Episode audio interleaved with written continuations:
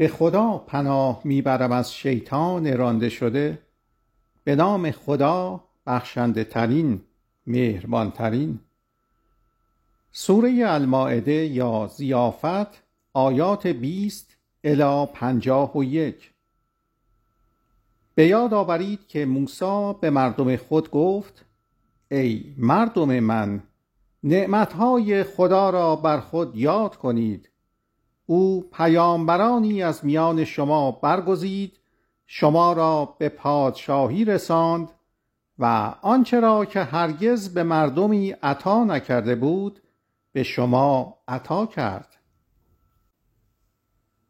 خدا سرزمین مقدس را به قوم اسرائیل می دهد ای مردم من وارد سرزمین مقدسی شوید که خدا برای شما مقدر کرده است و سرکشی نکنید تا مبادا بازنده شوید. آنها گفتند ای موسی در آنجا مردمی نیرومند هستند و ما وارد آن نخواهیم شد مگر اینکه آنها از آنجا بیرون بروند. اگر آنها بیرون بروند ما وارد می‌شویم. دو مرد حرمتگزار که خدا به آنها نعمت داده بود گفتند کافی است از دروازه وارد شوید. اگر فقط به آنجا وارد شوید حتما غلبه خواهید کرد. شما اگر مؤمن هستید باید به خدا توکل کنید. علا رغم همه معجزاتی که دیدند. آنها گفتند ای موسی ما هرگز تا زمانی که آنها در آن هستند وارد آنجا نمی شویم بنابراین بروید تو و پروردگارت و بجنگید. ما همینجا نشسته ایم او گفت پروردگارا من فقط اختیار خود و برادرم را دارم. پس بگذار تا از مردم پلید جدا شویم. او گفت از این پس آنجا بر آنان چهل سال حرام شد که طی این مدت در زمین سرگردان خواهند بود. برای چنین مردم پلیدی اندوهگین مشو. اولین قتل. برای آنان سرگذشت حقیقی دو پسر آدم را بخوان. آنها هدیه ای ارائه دادند و از یکی از آنها پذیرفته شد اما از دیگری پذیرفته نشد. او گفت من حتما تو را خواهم کشت. او گفت خدا فقط از پرهیزکاران میپذیرد. پاورقی سوره پنج آیات 27 الی 31 نام این دو پسر که با اولین قتل مرتبط بودند دارای اهمیت نیست. اما در کتاب مقدس با نام حابیل و قابیل آمده است. پیدایش چهار دو الی نه. اگر تو دستت را برای کشتن من دراز کنی من دستم را برای کشتن تو دراز نمی کنم. زیرا من حرمت خدا پروردگار جهان را نگاه می دارم. من می خواهم که تو نه من بار گناه من و گناه خود را برداری. سپس با گرفتاران در جهنم به سر بری. چنین است سزای متجاوزان. تکبر او وی را به کشتن برادرش واداشت. او را کشت و سرانجام از بازندگان شد.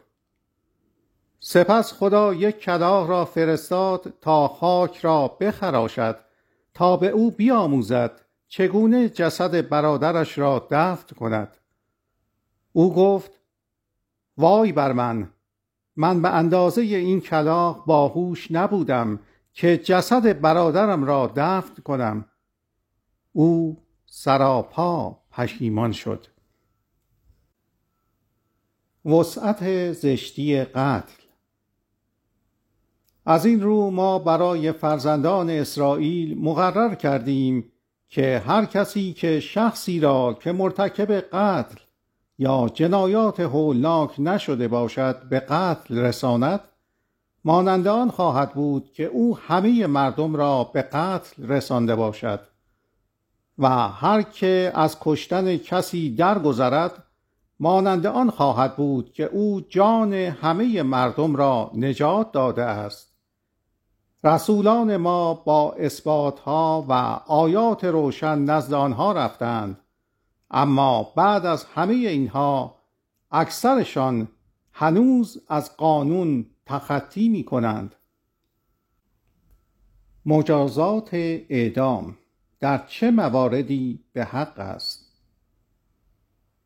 جزای به حق کسانی که با خدا و رسولش می جنگند و مرتکب جنایاتی هولناک شوند این است که کشته شوند یا به صلیب آویخته شوند یا دستها و پاهایشان یک در میان قطع شود یا از آن سرزمین تبعید شوند. این برای خار کردن آنان در این دنیاست. سپس در آخرت به مجازاتی بسیار بدتر دچار می شوند مستثنا هستند کسانی که پیش از آنکه بر آنان دست یابید توبه کنند. شما باید بدانید که خدا عفو کننده است. مهربانترین. ای کسانی که ایمان دارید شما باید حرمت خدا را نگاه دارید و در جستجوی راه و وسیله‌ای به سوی او باشید و در راه او کوشش کنید. تا موفق شوید. بهای کفر. یقینا کسانی که کافر شدند اگر صاحب هرچه روی زمین است حتی دو برابر آن بودند و آن را فدیه می‌دادند تا از مجازات روز قیامت در امان بمانند از آنها پذیرفته نمی‌شد. آنها سزاوار مجازاتی دردناک شدند. آنها می‌خواهند از جهنم خارج شوند اما افسوس که هرگز نمی‌توانند از آن خارج شوند. مجازات آنها ابدی است. اثبات ریاضی عدالت قرآنی را تایید می کند دزد چه مرد و چه زن به عنوان کیفر جرمشان باید دست آنها را علامت بزنید و تا درس عبرتی باشد از جانب خدا. خدا قادر متعال است حکیم ترین پاورقی سوره پنج آیه سی و هشت.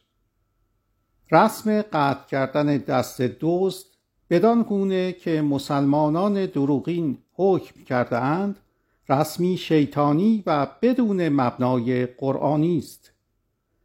از آنجا که این نمونه از اهمیت ویژه‌ای برخوردار است خدا در تایید علامت زدن دست دوست به جای قطع کردن آن اثبات ریاضی ارائه کرده است. آیه دوازده سی و یک به زنانی اشاره دارد که از یوسف چنان در شگفت شدند که دست خود را بریدند. بدیهی است که آنها دست خود را قطع نکردند. هیچ کس نمی‌تواند چون این کاری کند. مجموع شماره سوره و شماره آیه پنج سی و هشت و دوازده سی و یک با هم مساوی هستند یعنی چهل و سه.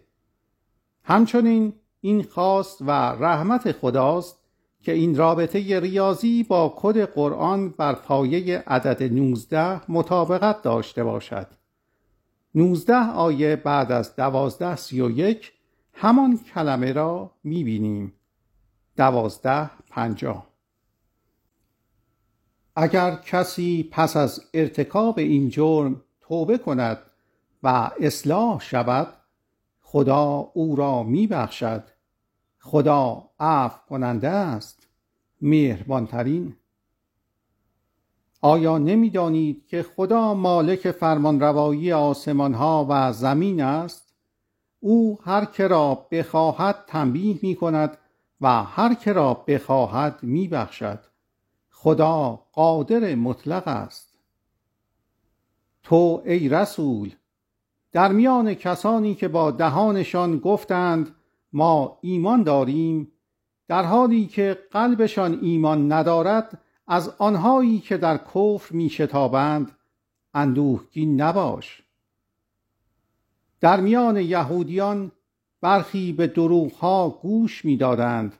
آنها به مردمی گوش دادند که هرگز تو را ملاقات نکردند و کلمات را خارج از مفهوم حقیقی خود تحریف کردند. سپس گفتند اگر این به شما داده شد آن را بپذیرید. اما اگر چیز متفاوتی به شما داده شد بر حذر باشید. تو هرگز نمی‌توانی در برابر خدا برای کمک به هر که خدا بخواهد منحرف شود کاری کنی. خدا نمی‌خواهد قلبشان را پاک سازد.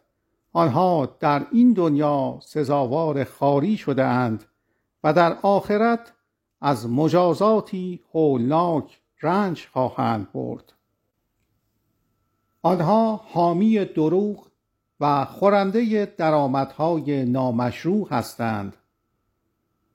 اگر نزد تو آیند تا در میانشان قضاوت کنی می توانی در میانشان قضاوت کنی یا می توانی آنها را نادیده بگیری؟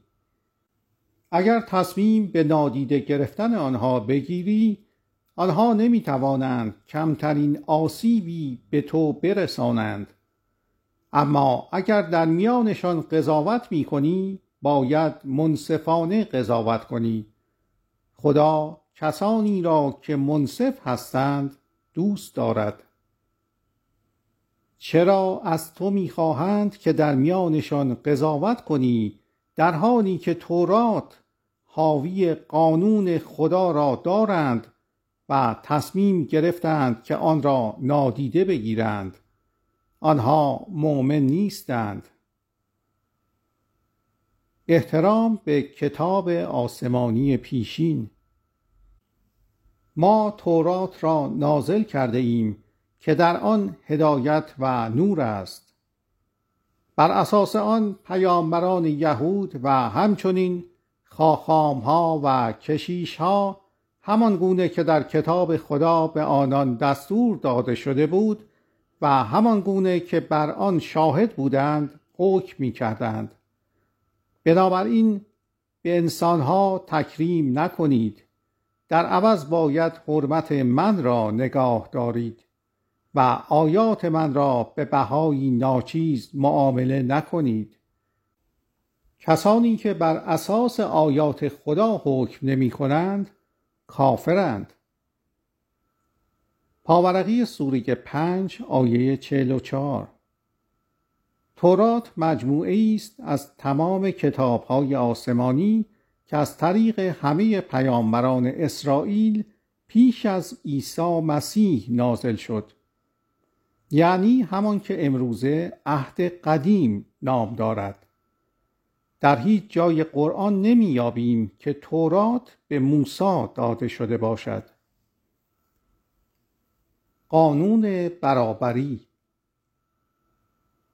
و ما در آن برای آنها مقرر کردیم که جان در برابر جان چشم در برابر چشم بینی در برابر بینی گوش در برابر گوش دندان در برابر دندان و در برابر هر جراحتی جراحتی معادل آن. اگر کسی به عنوان صدقه از حق خود صرف نظر کند کفاره ای برای گناهانش خواهد شد. کسانی که بر اساس آیات خدا حکم نمی کنند ظالم هستند. انجیل عیسی هدایت و نور. پس از آنها ما عیسی پسر مریم را فرستادیم که کتاب آسمانی پیشین تورات را تصدیق می کرد ما به او انجیل را دادیم که در آن هدایت و نور است و کتابهای آسمانی پیشین تورات را تصدیق می کند و بر هدایت و نور آن می افزاید تا پرهیزکاران را راهنمایی کند. اهل انجیل باید بر اساس آیات خدا در آن حکم کنند. کسانی که بر طبق آیات خدا حکم نمی کنند پلید هستند. قرآن مرجع نهایی سپس ما این کتاب آسمانی را به حقیقت بر تو نازل کردیم که کتابهای آسمانی پیشین را تصدیق می کند و جایگزین آنهاست. تو باید بر اساس آیات خدا در میانشان حکم کنی و از خواسته های آنها اگر برخلاف حقیقتی است که بر تو آمده است پیروی نکن. برای هر یک از شما ما قوانینی مقرر کرده ایم و آداب و رسومی متفاوت. اگر خدا می‌خواست می‌توانست شما را جمعیتی واحد قرار دهد. اما او اینچنین از طریق آیاتی که به هر یک از شما داده است شما را میآزماید. شما باید در پرهیزکاری رقابت کنید. سرنوشت نهایی شما همگی شما به سوی خداست. سپس او شما را از آنچه در آن اختلاف کرده بودید آگاه خواهد ساخت. تو باید بر اساس آیات خدا به سوی تو در میانشان حکم کنی. از خواسته های آنان پیروی نکن و مواظب باش مبادا تو را از بعضی از آنچه خدا بر تو نازل کرده منحرف سازند. اگر روی گردانند پس بدان که خواست خداست که آنها را به خاطر بعضی از گناهانشان تنبیه کند. به درستی که بسیاری از مردم پلید هستند. آیا آنها به دنبال قانون روزگار جاهلیت هستند؟ قانون چه کسی بهتر از قانون خداست برای کسانی که به یقین رسیدند؟ بعضی از یهودیان و مسیحیان نمی توانند از دوستان باشند ای کسانی که ایمان دارید با بعضی از یهودیان و مسیحیان همدست نشوید. اینان همدست یکدیگر هستند. کسانی از میان شما که با اینان همدست شوند از آنها هستند. خدا متجاوزان را هدایت نمی کند. پاورقی سوره پنج آیه پنجاه و یک. قانون اصلی درباره روابط با دیگران بر اساس آیات پنج پنجاه و هفت و شست هشت الی نه تعیین می شود. یهودیان و مسیحیانی که نمی توانند دوست محسوب شوند مشخصا در آیه پنج پنجاه و هفت ذکر گردیده است. آنها کسانی هستند که مؤمنان را مسخره و استهزا کرده یا به آنها حمله می کنند